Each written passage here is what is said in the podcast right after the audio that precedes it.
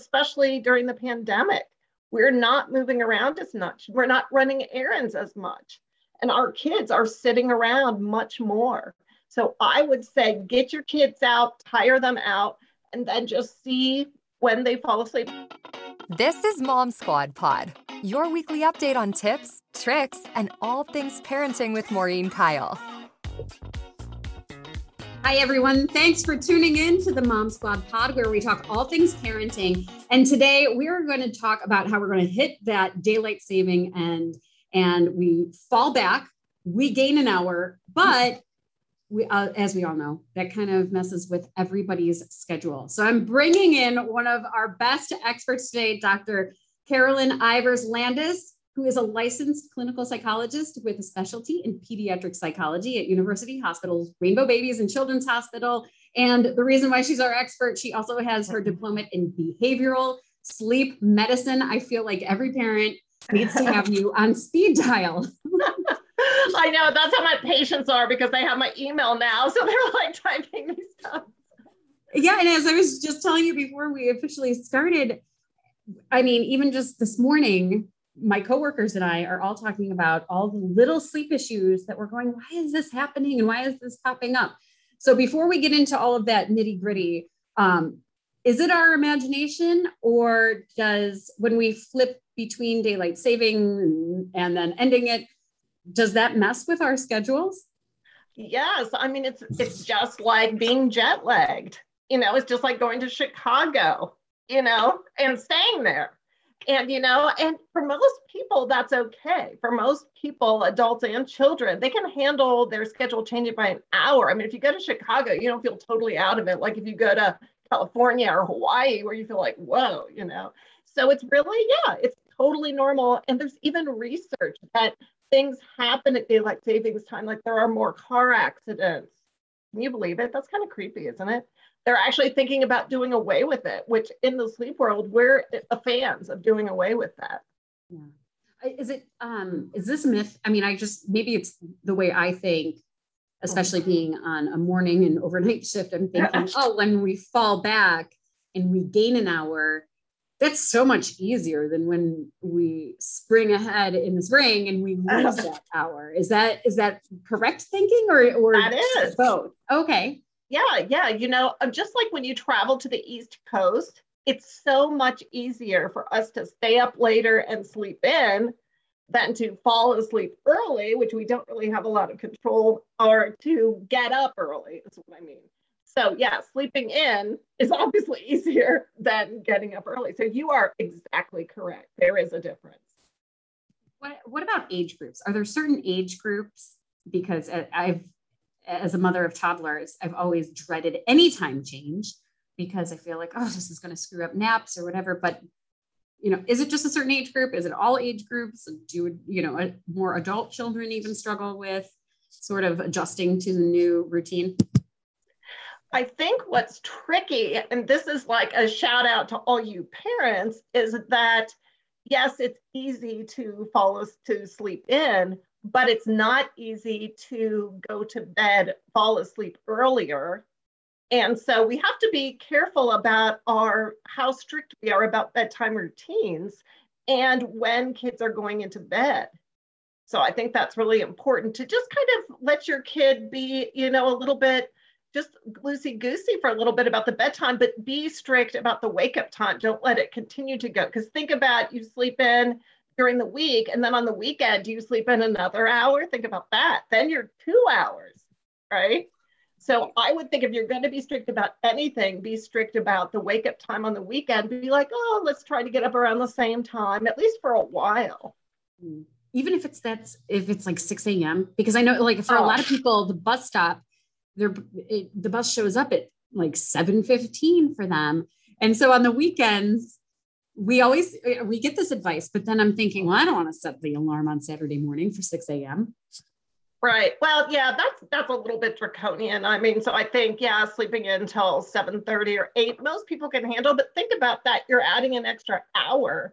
So if you sleep in until 8, that's actually three hours difference than what you were doing before. So you have to kind of, I would say, sleep in a little bit, but just be careful about that because that can continue to perpetuate any problems that are going on. Right. It's so funny. I was sitting with a couple of moms at our Girl Scout troop meeting last night, and we were talking about the time change. And we're going, so wait, should we go to bed 15 minutes later or 15 minutes earlier? How do we wait? How how does this work? And we're, we're laughing because we've all been through multiple time changes in our life and it's always so confusing like how should we be adjusting our kids should we be doing earlier bedtime later bedtime wait what how do we do this so I what know, kind of it? routine do you recommend for for families Um, I think what's probably the best thing is to just like let your child go to sleep when they're sleepy. But what I really want to stress is remember, it's going to be darker earlier.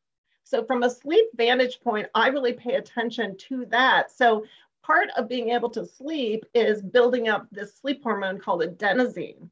We build that up by being active, by being in the sunlight. So here you get home from work or you get home from, you know, daycare or aftercare whatever you're going to have much less time to be outside in the sun and to be active. So I think what's even more important than bedtime, which I feel like is too stressed in our society, like we're so into bedtime, bedtime, bedtime. Okay, what I would rather have people think about is activity, activity, activity, being outside, moving around, especially during the pandemic. We're not moving around as much. We're not running errands as much. And our kids are sitting around much more. So I would say get your kids out, tire them out, and then just see when they fall asleep. Obviously, not midnight, you know, within a reasonable range, but it, you don't have to be like 15 minutes here or there. You can just kind of see when they're really sleepy and then let them fall asleep easily. And remember, it's supposed to take 20 to 30 minutes to fall asleep. It's Mm. not supposed to be instantaneous. So that's important to know too. That is that's a great point because one of my coworkers, like I said, we were talking about these weird sleep routines and and we'll get to like napping and, and routines in a minute. But what we were saying is, gosh, you know, our little ones are having trouble falling asleep at night.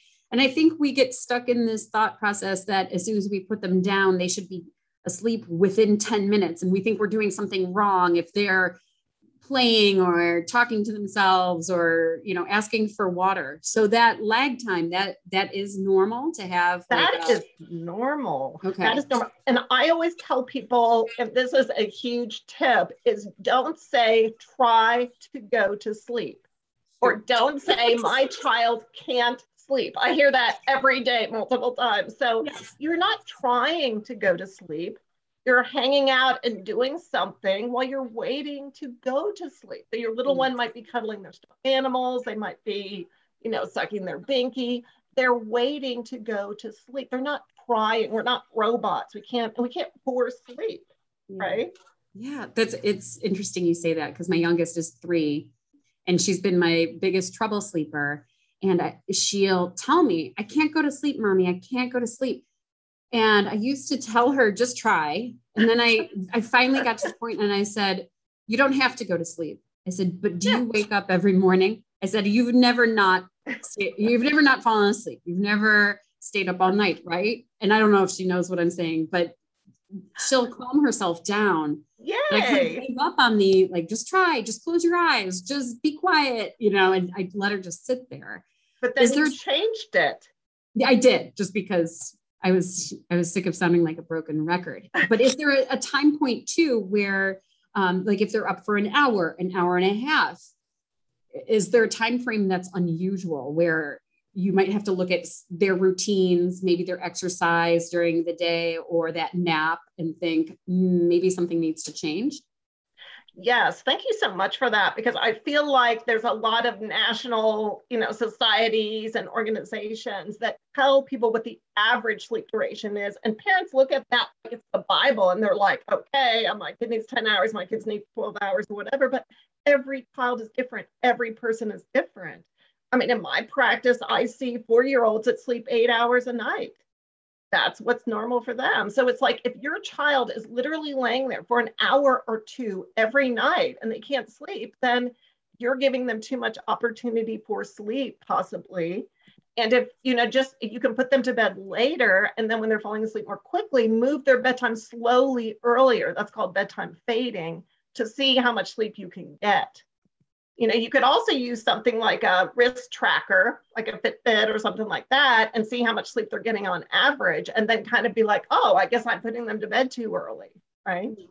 Yeah. On the flip side of what's happening in my house, and, and I know I have a couple of friends who identify with this too. So I have one that's given that that stays up late, and then I have another one. Um, my oldest actually wakes up super early. I, I, she wakes up at like 5 a.m. and is walking around the house, you know, and turning on the TV and doing so. That's a whole other issue. We're just hoping that she she's not getting into trouble.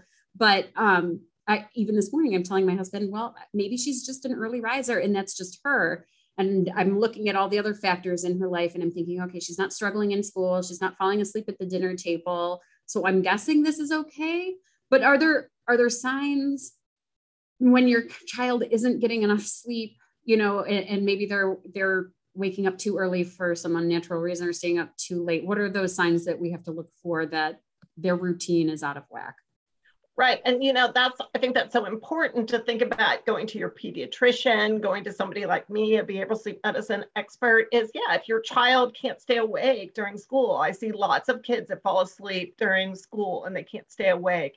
If your child is really, really irritable, if they're having a lot of behavioral problems that are unlike them or worse than they were, you know, if they even maybe don't have an appetite or they might even be eating more. So if you see changes, you'll be like, oh, this child, you know, they seem like they're not getting enough sleep, or their system is off. Maybe their sleep is really irregular. You know, I see a lot of kids like that. So then get help. Get help because I mean, I see people and they're like, why didn't I come to you five years ago, 10 years, you know, because there's a lot we can do behaviorally. What would you define as irregular sleep?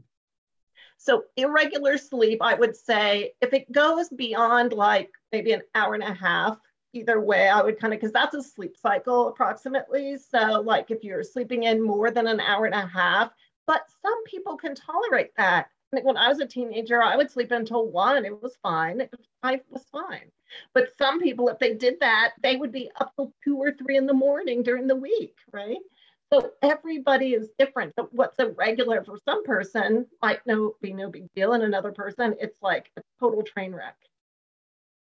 I know for adults, we always talk about, oh, don't do these things before bed if you don't want to have insomnia. But for kids, the, those routines might be different. They're not, you know, for little kids, they might not be scrolling through social media. For right. you know, kids, maybe they are.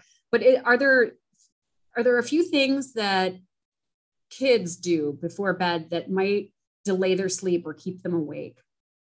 Well, I mean, I think the, the same thing as for adults is exposure to light.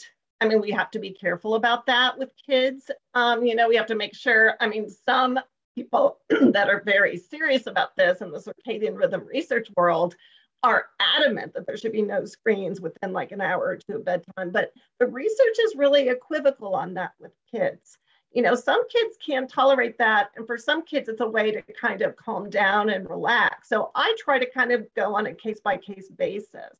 But, you know, it's probably not great to have a huge screen and you don't want to have it on bright light and you're just right here, you know, right before you go to bed. And then people are like, well, you should be really calm and laying down before, you know, bedtime for like hours or something. And I say, while your child is laying around, they're building, they're burning off adenosine that sleep hormone that you want them to have.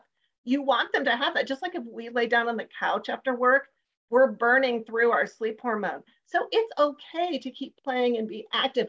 A bedtime routine, this is another important thing. A bedtime routine should only be about 20 minutes. I find a lot of people will have a bedtime routine that's one or two hours they take of their evening putting the kids to bed. No, just 20 minutes is fine and then it'll take them 20 to 30 minutes to fall asleep. That's 15 minutes. That's it. Um, let's talk about, um, especially with the time change and naps, because I feel like that's that was what was always giving me anxiety about seeing the clock move either an hour forward or an hour back. Um, then I'm thinking, gosh, they're now they're going to nap either an hour later or an hour earlier, and it is is there any way to adjust that nap time especially because you know lunch if, if kids are in a daycare situation or if kids are doing school half day or in activities sometimes the schedule isn't dictated by just staying at home and you have control over it but uh, with right. that nap time, how would you recommend families go around that? Okay, and similar to how I'm about bedtime, I'm a fan for chilled out naps. I mean, you don't want them to be too late and you don't want them to be too long. You don't want to force them so you get into conflict with your child. So you're kind of paying attention to your child's sleepiness cues, which I think we don't do enough as parents. I mean, I did that, but I was a behavioral sleep medicine expert. My husband would be like, Why are you letting them do that? I'm like, Well, they're not sleepy yet, you know? So I really paid attention to sleepiness cues. So yeah, you can, your nap might move, it might move early or later, it might be short, it might be longer, but just make sure they're not sleeping really long later in the day and you're good. What do you what do you define as sleepiness cues? What are what should we be looking for to make sure that they're sleeping? Like, okay, so for example, during the day, if you're wondering if it's time for their nap, you know, are they yawning? Are they rubbing their eyes? Are they being like even more irritable or whiny or clingy? Then you're like, okay, it might be time. But then, you know, if you lay them down and they're not asleep within 15 minutes or so, then they're let them come back up. You know, I have parents that'll lay them down for like an hour or something, waiting for them to fall asleep. They don't fall asleep. So that what's the point of that? That's a sleepiness cue. The same at night, they'll tell you when they're older, I'm sleepy, I want to go to bed, right? And I even have kids as young as eight that'll tell me, yeah, I go to bed when I'm sleepy now, not trying to force it because every day is different. We are not robots. We don't turn off our brain at 8:30 or 9 or 10. Even as adults, you don't fall asleep at exactly the same time because every day is different. That's, you know, I think we get stuck on this. Kids have to be in such a rigid routine to give them consistency. And i think we forget that that every day is different for them too and like yeah. what they ate and how much they ate and how much exercise they got and right right. how much, how much were they outside? Did they yeah. socialize? Did they run errands? Were they with the family? Were they with big groups? I think how every single day is different. Mm-hmm. and therefore why do we expect sleep to be exactly the same? And naps why do we expect that right right and, and that leads me to the other issue that i think one of my coworkers just asked I just recently went through, I think every parent goes through um, when to tell when a kid is giving up naps. And the, the funny thing about this was if my six year old, if I put her down in her bed in the middle of the day, she would still take a nap. And now my three year old, we just went through the there's no way she's napping anymore. She's she's done with it. And another coworker of mine that I was talking to this morning, her daughter is turning to and she's wondering, is she done with naps? How can a parent tell that the child is done with naps? Because I feel like age doesn't really matter. Yeah, you know what? I love that because I am here to help with mommy guilt or parent guilt. Um, yes, it's like there are kids that are two that give up naps. In fact, I always tell people there's literature that more intelligent children or children that score higher on these tests of intelligence actually give up naps sooner. So you can say, like, people are guilting you about having a two year old who doesn't nap. And it's like, well, my child is just highly intelligent and those children give up naps sooner. So, you know. Right. So we should start applying to Yale and Stanford. And yes, exactly. But, you know, yeah, it's like talking to the child. Do they want a nap and paying attention to bedtime sleep? If you're having trouble with them falling asleep at night, if you're having middle of the night wake ups where they're coming in and bugging you or having trouble falling back to sleep, ditch the nap. That's one of the first things that I do. And I have a huge beef with daycares and preschools that force napping. That is a huge problem. I cannot tell you how many times that I write letters to them to say this child must not nap. So please be an advocate for your child and don't just be like, oh, well, that's the role at the daycare. No, like you have a right. This is a medical issue for your child to not nap at daycare, and they should find something for your child to do. It's funny you bring that up because uh, my friend was just talking about how her her almost uh, she's about to turn two. Her two year old won't nap at home, but will nap at her daycare. So she's and wondering, well, why is it this situation? Is it environment at that point? Yeah, and you know, I think that's fine. I mean, if the child is napping at daycare but not at home, but it seems fine and they can still sleep at night, that's totally fine. And I see that a lot. Hmm. That's really interesting. um, it's just it, it's it's so t- I feel like it's just such, such a tough thing to figure out when kids go through that phase. Um, yeah, you know, I just want to say that it's actually, you know, you have to expect it's going to be a little rocky, like when mm-hmm. you're giving up your nap, because just think they're not used to hitting that sleepy bubble during the day like we hit. Like three, I hit it like at six because I'm a night owl. But yeah. you know, it's hard for us as adults to not want to, you know, just lay down and take a nap, or we might be a little more irritable or a little more distracted. So kids are learning how to get through that because parents will be like, well, my kid was crankier. Well, give them time to adjust because they might be a little crankier for a little bit and then see how it goes. Yeah.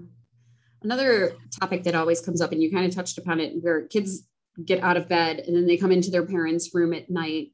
Um, I have a lot of friends who are dealing with that, where the younger kids wake up in the middle of the night, come into their bed, and they're thinking, well, they sleep here, they're not sleeping in their bed, but we don't want them learning oh. to come in here and sleep in our bed.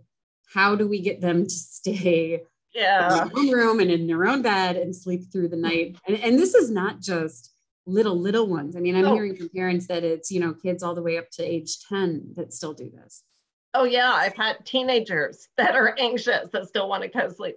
You know, it's a slippery slope I deal with it all day long, every day. If you need my help or somebody else's help, come see me. But yes, it's a slippery slope. And once you start doing that, and then you kind of, the, the problem is parents are like strict, lenient, strict, lenient. and that's the worst thing. Would you, if your kid is sick or something, let's say you let them co sleep for a bit, and that's okay. But when they're well, it's back to bed. It's not like, oh, well, I feel sorry for them tonight. So that is the hardest reinforcement schedule to break you have to be like like okay and find a some time like when they turn a certain age when something happens when they move to a new room be like okay now you're sleeping in your room. If you come in i'm escorting you back to bed. Pick a very strong time and don't give in because it will just keep happening. And are you putting your kid to bed too early? Again 90% of the time that's one of the things i do. They can't fall back to sleep because they're in bed for too long. So think about that. Yeah. Um, I, I will use myself an exa- as an example. Again, I, will throw myself under the bus. I, um, my youngest, like I said, had trouble going to sleep at night and, and we were going through the whole, you know, is she giving up naps? Is she not? Uh, yeah. She was just, she was a rough bedtime routine situation. It, it was getting to the point where there was some screaming for a couple hours and so we yeah. we gave her the melatonin gummies. Well, now she's asking for them pretty consistently. And we try not to do it every night, but we are, you know, we're thinking, well, if she, you know, if, if she had a nap or whatever, how is that okay to give kids gummies? Where do you stand on like giving the melatonin? Is it as needed? Is it something that kids can have on a consistent basis? Does that mess up their sleep if they have it pretty regularly?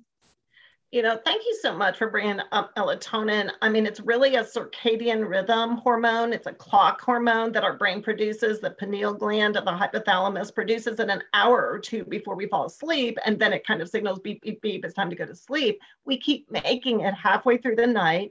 And then the second half of the night, it's cleared from our brain and then gone, time to get up. So, but the problem with melatonin is it is a hormone.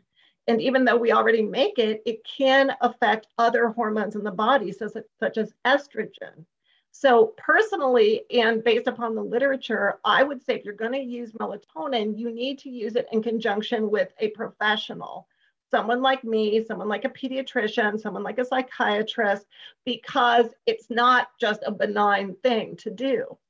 Um, and it's really not supposed to be used for insomnia. It's more supposed to be used for circadian rhythm disorders, like people that are falling asleep at two or three in the morning and you're trying to bring back, you know, their sleep phase. I mean, yes, it works for little kids and I use it sparingly, but just in your normal kid, like you're talking about, um, it's it's not horrible, but I would say go to a, an expert to really get advice. Right. It's it's interesting because I've talked to a lot of friends about it, and some say, well, it's a vitamin, so it should be okay. But then I've had others. It's a hormone. Just, that's you know what it's. I'm glad you said it was a hormone because yeah.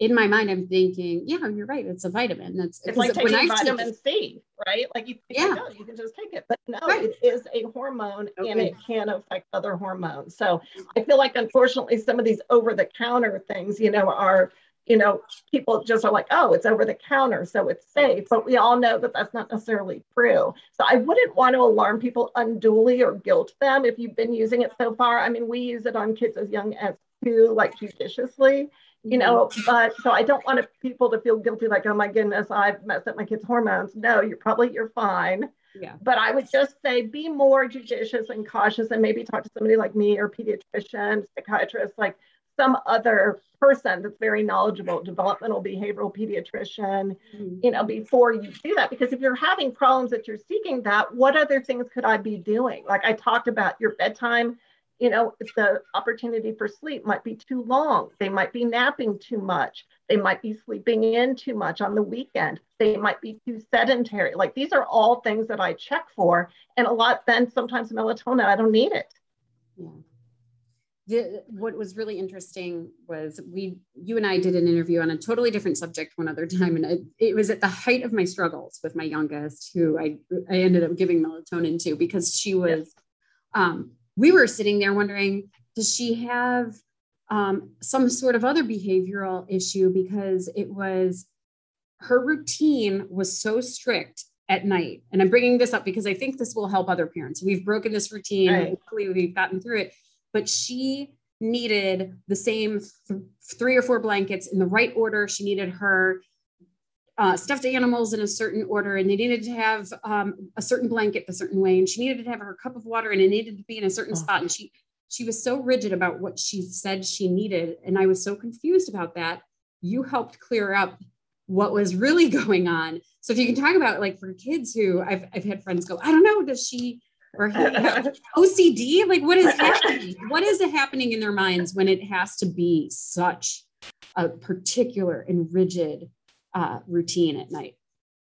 That is such a great question. I mean, it can be many things. You know, it can be that, yes, your family might have a history of anxiety and you could be seeing this. And do you see behaviors like that during the day? Is what I would want to know.